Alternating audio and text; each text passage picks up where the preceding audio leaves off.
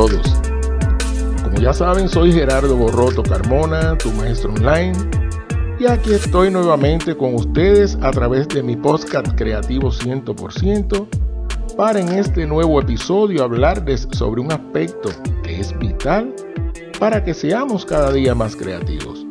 Seguro les va a resultar de gran interés. Comienzo por comentarles que en el transcurso de nuestras vidas se nos presentan una serie de factores psicológicos, intelectuales o culturales que impiden el desarrollo de nuestra creatividad. Me refiero a los llamados bloqueos o barreras a la creatividad. Justamente de eso vamos a platicar hoy. Y estoy seguro que les va a recordar muchas situaciones similares con las que han tropezado en algún momento. ¿Se han preguntado alguna vez por qué hay personas que no pueden actuar de manera independiente cuando tienen que realizar alguna actividad y solo lo logran dependiendo de una orientación constante y precisa o de un patrón por el cual fijarse o imitando a otras personas? Ya desde otros episodios anteriores hemos dejado por sentado que la creatividad, aunque es una potencialidad innata, se desarrolla o se bloquea según las influencias educativas que tengamos en interacción con la sociedad y el mundo que nos rodea. Hablemos, pues, de esos factores que influyen negativamente en nosotros, entorpeciendo el desarrollo de nuestra creatividad. Los bloqueos o barreras a la creatividad tienen diferente naturaleza. Ellos producen un efecto negativo en los resultados del proceso educativo y hasta en nuestras emociones. De ahí la importancia que tiene para los educadores identificarlos y conocer las formas de minimizar o eliminar su efecto perjudicial. Ah, recordemos que educadores no solamente son los maestros, sino también los padres, los familiares, los directivos y toda persona que influya en nuestra educación. Además, es muy importante saber que esos bloqueos nos pueden venir por diferentes vías o fuentes. De nosotros mismos, ya sea a nivel mental o emocional, del propio medio sociocultural en el que estamos viviendo, o del entorno familiar escolar, laboral u otro. Es decir, principalmente de esas tres fuentes. Ya estarán deseosos de conocer cuáles son esos bloqueos, ¿es cierto? Pues les diré que existen diferentes propuestas de clasificación de los bloqueos a la creatividad. La más generalizada que encontramos los clasifica en bloqueos psicológicos, que a su vez se subdividen en perceptivos y emocionales, bloqueos intelectuales o expresivos y bloqueos culturales y ambientales.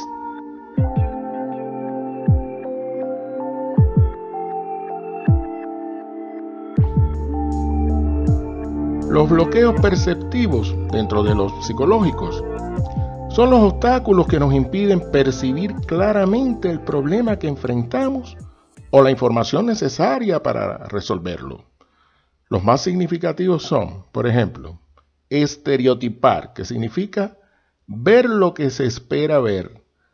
Son, a veces aparecen en esas revistas de pasatiempo que les ponen un dibujo y les preguntan qué ven y en realidad si miran con detenimiento o lo ven desde otro ángulo, se puede ver también otra figura diferente a la que en primer término hemos visto. Ahí tienen un ejemplo.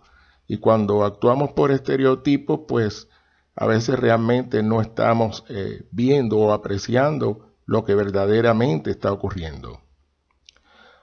Otro es la dificultad para aislar el problema del contexto en que se encuentra.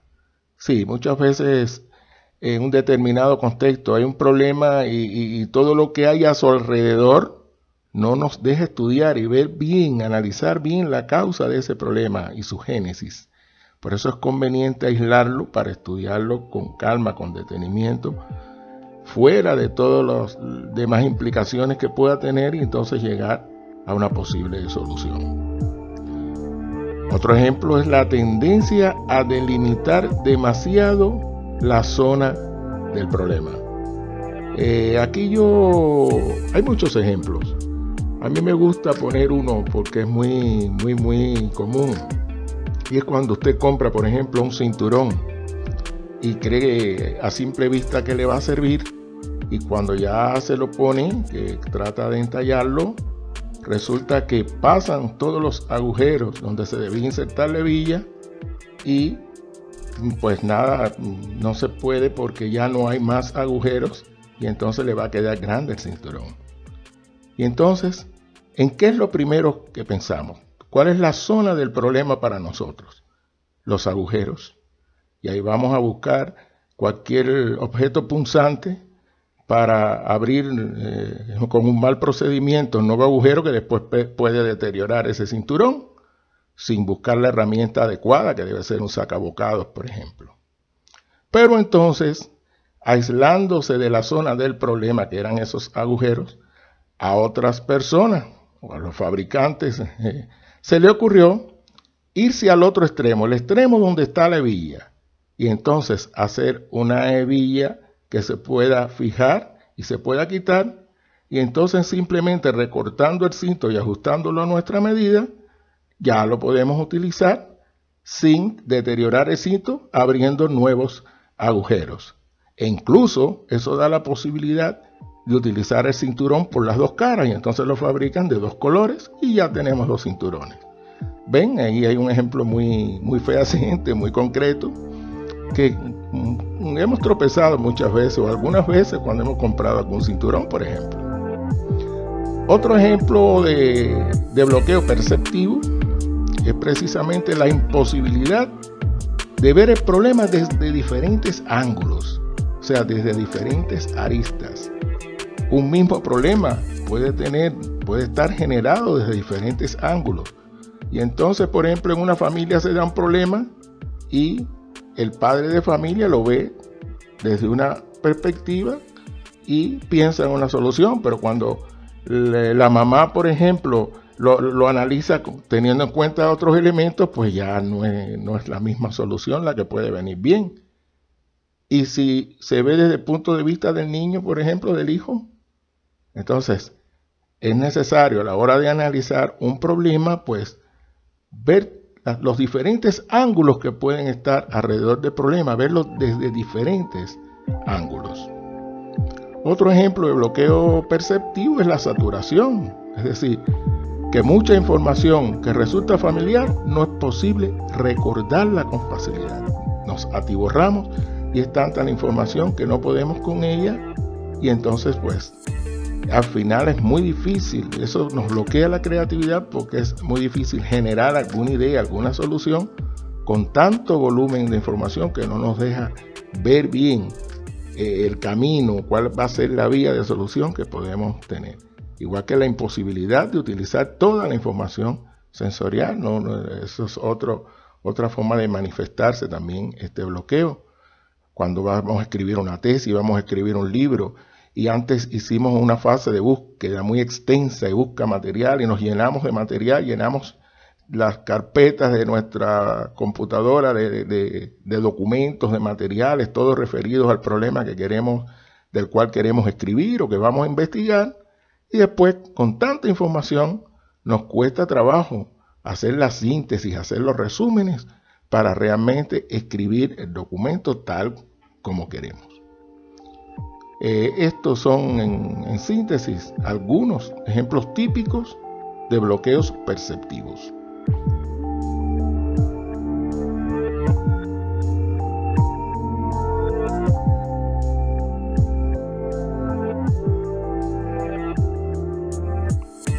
Pasemos a los bloqueos emocionales, esos que impiden actuar con seguridad y confianza ante las situaciones. Entre los más significativos están los siguientes. El miedo a cometer errores, a fracasar, a arriesgarse. He visto personas con realizaciones muy, muy, muy, muy creativas, de gran calidad, y por tener temor a presentarla, a comparecer, por ejemplo, en un programa, en fin, a una presentación de su resultado, de su obra, se queda en el anonimato, la guardan, no la generalizan y se deja de, ver o de publicar, de compartir una obra eh, que puede ser muy valiosa, muy útil para los demás. Otro ejemplo de este tipo de bloqueo emocional es la intolerancia a la ambigüedad, o sea, el dominante deseo de seguridad y de orden. Esas personas, no sé, directivos, no sé, maestros, a veces hasta en la misma familia, que todo tiene que estar en orden, que, que todo tiene que ser con una extrema seguridad. Y entonces eso atenta precisamente. Es por eso que hay eh, un indicador de creatividad que es la osadía, la valentía, el arrojo. Si la persona no es valiente, no es arrestada, eh, pues eso limita, eso va a atentar contra el desarrollo de su creatividad. Desde luego, mm, tiene que haber un mínimo de seguridad para evitar los peligros, haber un determinado orden, pero estamos hablando del exceso de orden y de seguridad que a veces nos, nos comprime en un centro de trabajo donde te dice el jefe, no, no, no, no, esa idea no, que aquí lo que está normado es esto y eso es lo que hay que hacer. Todo nada más que lo que está establecido. Pues se está perdiendo a lo mejor una buena oportunidad de que su empresa crezca con esa idea, con esa nueva propuesta que se va a hacer. Muy pronto vamos a hablar en otro episodio de las empresas creativas y van a ver cómo se manifiesta precisamente este, este bloqueo emocional, a veces por una mala dirección.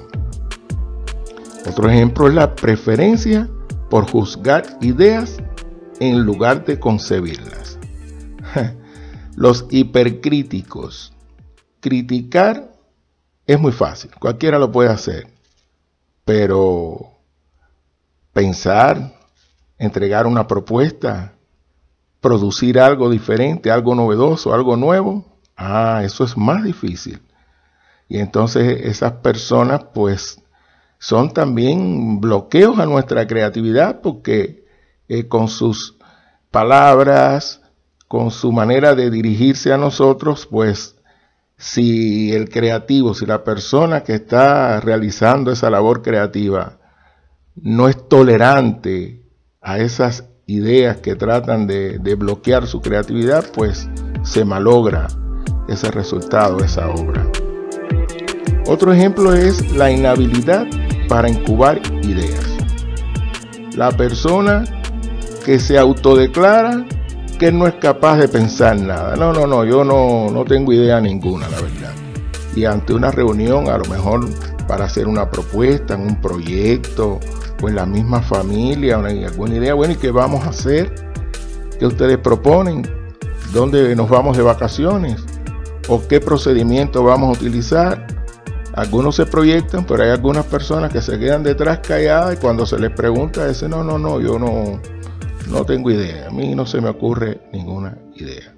Entonces no obligan a su cerebro a buscar, a indagar, a ponerlo en movimiento para que surja esa idea, que puede ser una idea salvadora, puede ser una idea genial. Y entonces, precisamente por tener este bloqueo, se pierde esa oportunidad. Otro ejemplo es la falta de estímulo o desinterés por los problemas esas personas que los problemas le pasan por delante y ni siquiera los perciben. Por eso hay un indicador en creatividad que es la curiosidad. Si Alejandro Fleming, ante aquel cultivo que aparentemente se le había echado a perder porque lo dejó sin darse cuenta eh, en la ventana por donde entraba aire y se le contaminó con un hongo, si él hubiera tirado aquello al cesto de basura, y su curiosidad no lo hubiera dado para llevarla al microscopio de nuevo, no se hubiera descubierto ese hongo al que se le llamó el Penicillium notatus, de donde sale la penicilina, ese medicamento, ese antibiótico que ha salvado la vida a millones y millones de personas. Otro ejemplo de este bloqueo emocional es el exceso de entusiasmo o motivación para el éxito inmediato. Es la persona que se le ocurre una idea sin pensar bien todavía, sin madurar la idea, ya te la está vendiendo y te está diciendo que eso va a ser lo máximo y que va a ser maravilloso y es un entusiasmo tremendo sin detenerse, espérate, vamos a ver, vamos a pensar qué es lo que tú estás proponiendo, qué va a resolver, cómo lo vamos a hacer. Entonces, eso también debemos cuidarlo, porque es otro de los bloqueos emocionales a la creatividad. En cuanto a los bloqueos culturales y ambientales, tenemos que los culturales se adquieren por exposición a un grupo dado de normas culturales. Eh, aquí, por ejemplo, eso nos ocurre cuando viajamos a un país extranjero, donde es otra cultura y a veces nos encontramos un poco así como desconcertados. Ahí pues eh, se está dando una situación de cierto bloqueo precisamente por encontrarnos en un ambiente cultural diferente. Algunos ejemplos de este tipo de bloqueo es la apatía para el juego. Este bloqueo se ve mucho en esas personas sumamente serias que ni juegan ni aceptan que se juegue con ellos. Eh, bueno, pues eso está en contra de la creatividad. Se ha demostrado que el juego es una de las actividades fundamentales en el desarrollo de la creatividad. No solo en los niños, como muchos piensan, sino en cualquier edad, incluso hasta en el adulto mayor donde el juego con fines terapéuticos eh, ha servido para aumentar su calidad de vida, su estado de ánimo. Otro ejemplo es la falta de humor ante los problemas. Hay un refrán muy clarito que dice, al mal tiempo, buena cara y se ha demostrado que en los problemas más agobiantes, cuando lo asumimos con buen humor, con una buena eh, disposición, pues estamos más en condiciones de encontrar la solución que si nos deprimimos o no, nos ahogamos en ese problema. Otro ejemplo de este tipo de bloqueo cultural lo tenemos en la predicción por la lógica, la razón, las cifras. Esa gente que todo lo ve desde la lógica o desde la razón, o lo llevan todo a, un número. Eh, sí, es cierto, la lógica tiene una función importante, la razón igual que el número, eso lo sabemos. Recordemos también en los episodios 1 y 2 cuando hablábamos del pensamiento lógico, su función, pero unido al pensamiento lateral o divergente es que se da se produce el pensamiento creativo. Por eso es que solamente pensando desde la lógica o desde la razón o en cifras, no vamos a lograr a plenitud el desarrollo de nuestra potencialidad creativa. Otro ejemplo es el tradicionalismo y rechazo a lo nuevo. Esto se ve mucho en las manifestaciones musicales, en los cambios de un género a otro. Cuando apareció un nuevo ritmo, que fue el cha-cha-cha, se decía que era eh, vulgar, o sea que no, no, tenía las características de la elegancia, del glamour que tenía, por ejemplo, el, el danzón.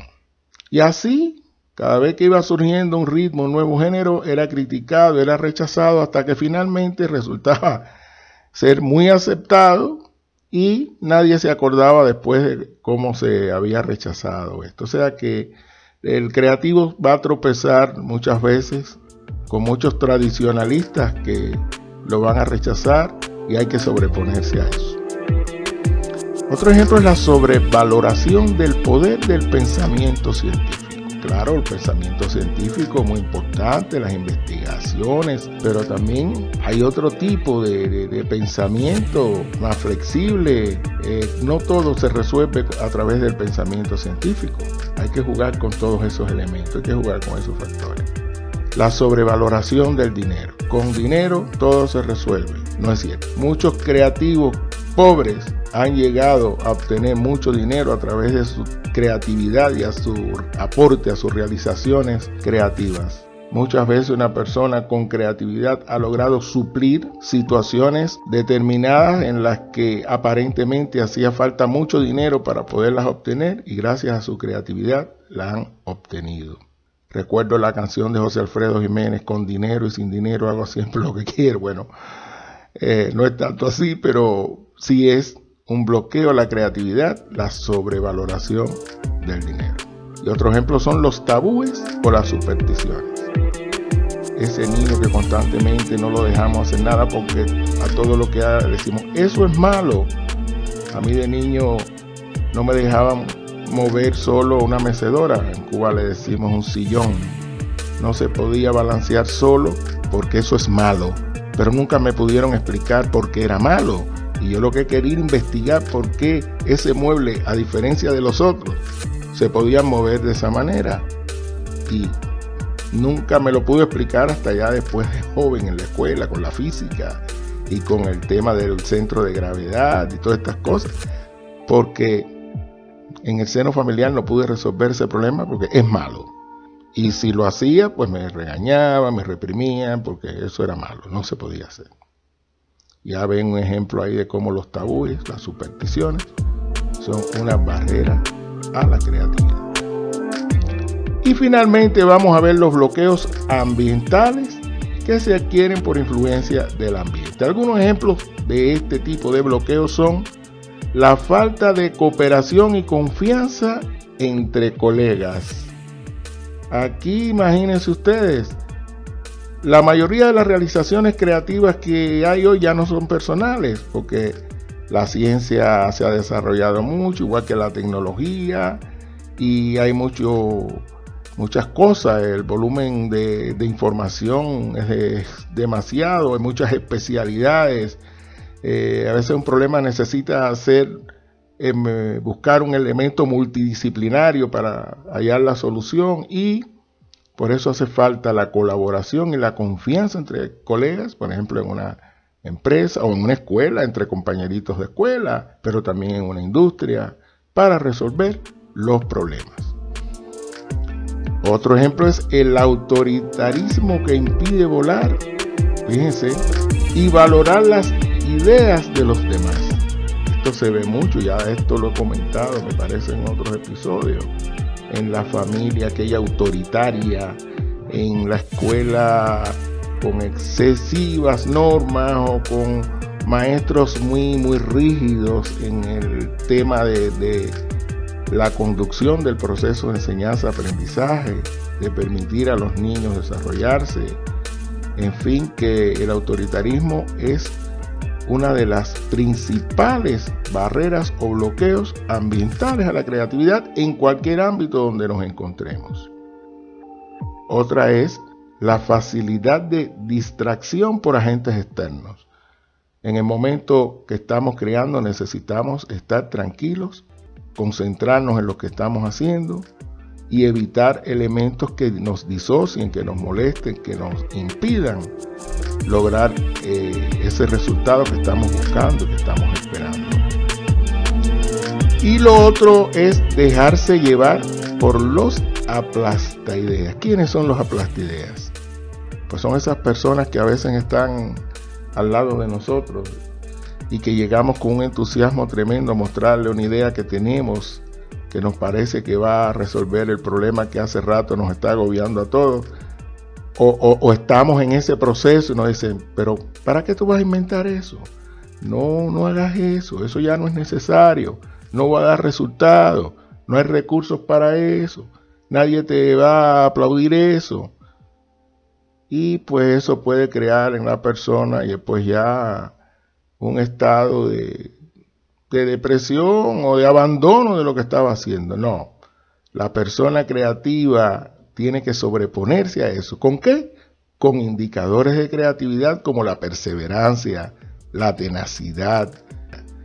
Son indicadores que ayudan a contrarrestar este bloqueo ambiental. Hasta aquí Hemos comentado los distintos tipos de barreras o bloqueos a la creatividad. Piensen ahora ustedes que es lo más importante. Yo solamente De ejemplos típicos he tratado de comentar y de poner, hacer algunas anécdotas incluso.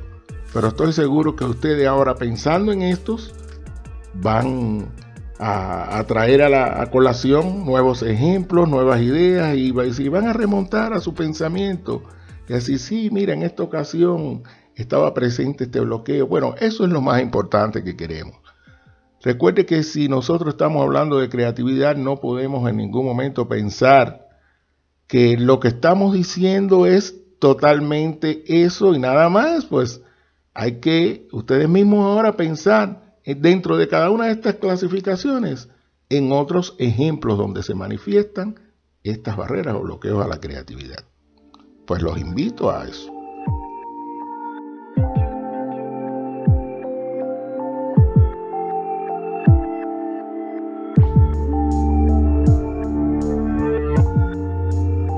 fin, una vez conocidos estos bloqueos, ya pueden tratar de evitarlos y les garantizo que de esta forma tendrán un mayor éxito en el empeño de ser cada vez más creativos.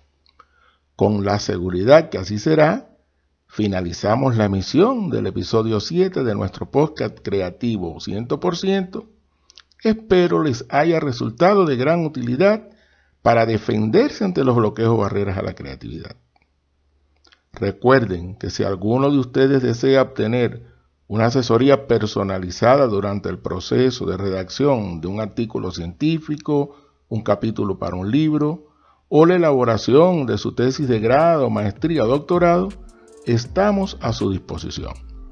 Solo tienen que comunicarse por nuestro correo borrotogerardo.gmail.com Repito y disculpen, borrotogerardo.gmail.com Todo con minúscula y seguido. O llamarnos al número de teléfono más 52 8 1 1 6 3 9 2 9 3 1 para ponernos de acuerdo y comenzar a trabajar. Si les ha gustado este episodio, les agradecería hagan un clic en seguir y continúen acompañándome en los próximos para compartir otras experiencias. Ya saben ustedes con cuánto placer lo hago. Hasta pronto.